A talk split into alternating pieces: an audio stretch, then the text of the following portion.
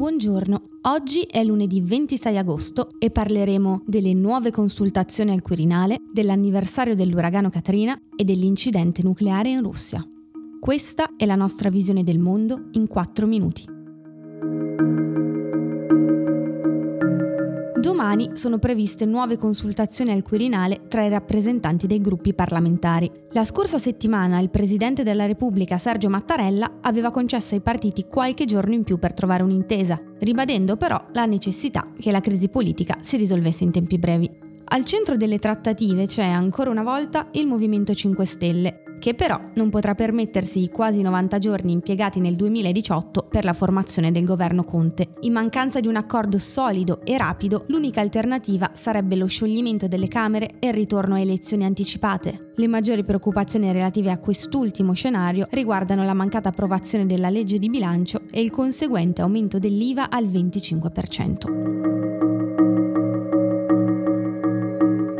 29 agosto 2005 l'uragano Katrina al suo picco di intensità si abbatté sulla costa sudorientale degli Stati Uniti. Morirono 1800 persone e decine di migliaia dovettero abbandonare le proprie case. New Orleans fu la zona più colpita. Tra fine agosto e inizio settembre l'80% della città finì sommersa. Katrina è stato solo uno tra le centinaia di disastri climatici avvenuti negli Stati Uniti negli ultimi 30 anni. Secondo il National Center for Environmental Information, tra il 1980 e il 2018 il paese è stato colpito da 241 eventi di questo tipo. Negli ultimi anni, anche a causa del cambiamento climatico, la situazione è ulteriormente peggiorata.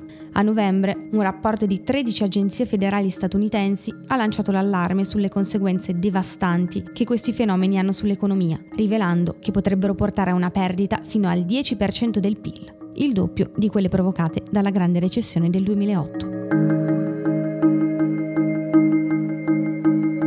L'8 agosto scorso si è verificato un incidente nucleare in una base militare a largo delle coste di Nonoxa, nel nord della Russia, che ha provocato la morte di sette scienziati. L'annuncio ufficiale da parte dell'agenzia atomica russa è arrivato dopo due giorni di smentite e il Cremlino a riguardo continua a essere poco trasparente. Dopo diverse indiscrezioni, Vladimir Putin ha confermato che l'incidente è avvenuto durante un test missilistico. Secondo alcune rilevazioni, le radiazioni hanno raggiunto valori fino a 16 volte più alti del normale nella città di Severodvinsk, a 47 km a est di Neonoxa. Intanto, dal 10 agosto, quattro stazioni di monitoraggio hanno smesso di inviare dati sulle radiazioni. Il vice ministro degli esteri russo Sergei Ryabkov ha dichiarato che il paese non è obbligato a comunicare alcuna informazione e a preoccupare è soprattutto la resistenza da parte del paese nel dare spiegazioni chiare sulle cause e le conseguenze di ciò che è avvenuto. Secondo il New York Times si tratta forse di uno dei peggiori incidenti nucleari avvenuti in Russia da Chernobyl. Alcuni funzionari statunitensi, inoltre, hanno dichiarato di sospettare che l'esplosione abbia coinvolto un prototipo di missile che la NATO chiama Skyfall, in grado di raggiungere e colpire qualsiasi punto del pianeta. Un'arma a propulsione nucleare che, secondo l'intelligence, potrebbe addirittura eludere il sistema difensivo degli Stati Uniti, fino ad oggi in grado di abbattere qualsiasi missile entrasse nel loro territorio.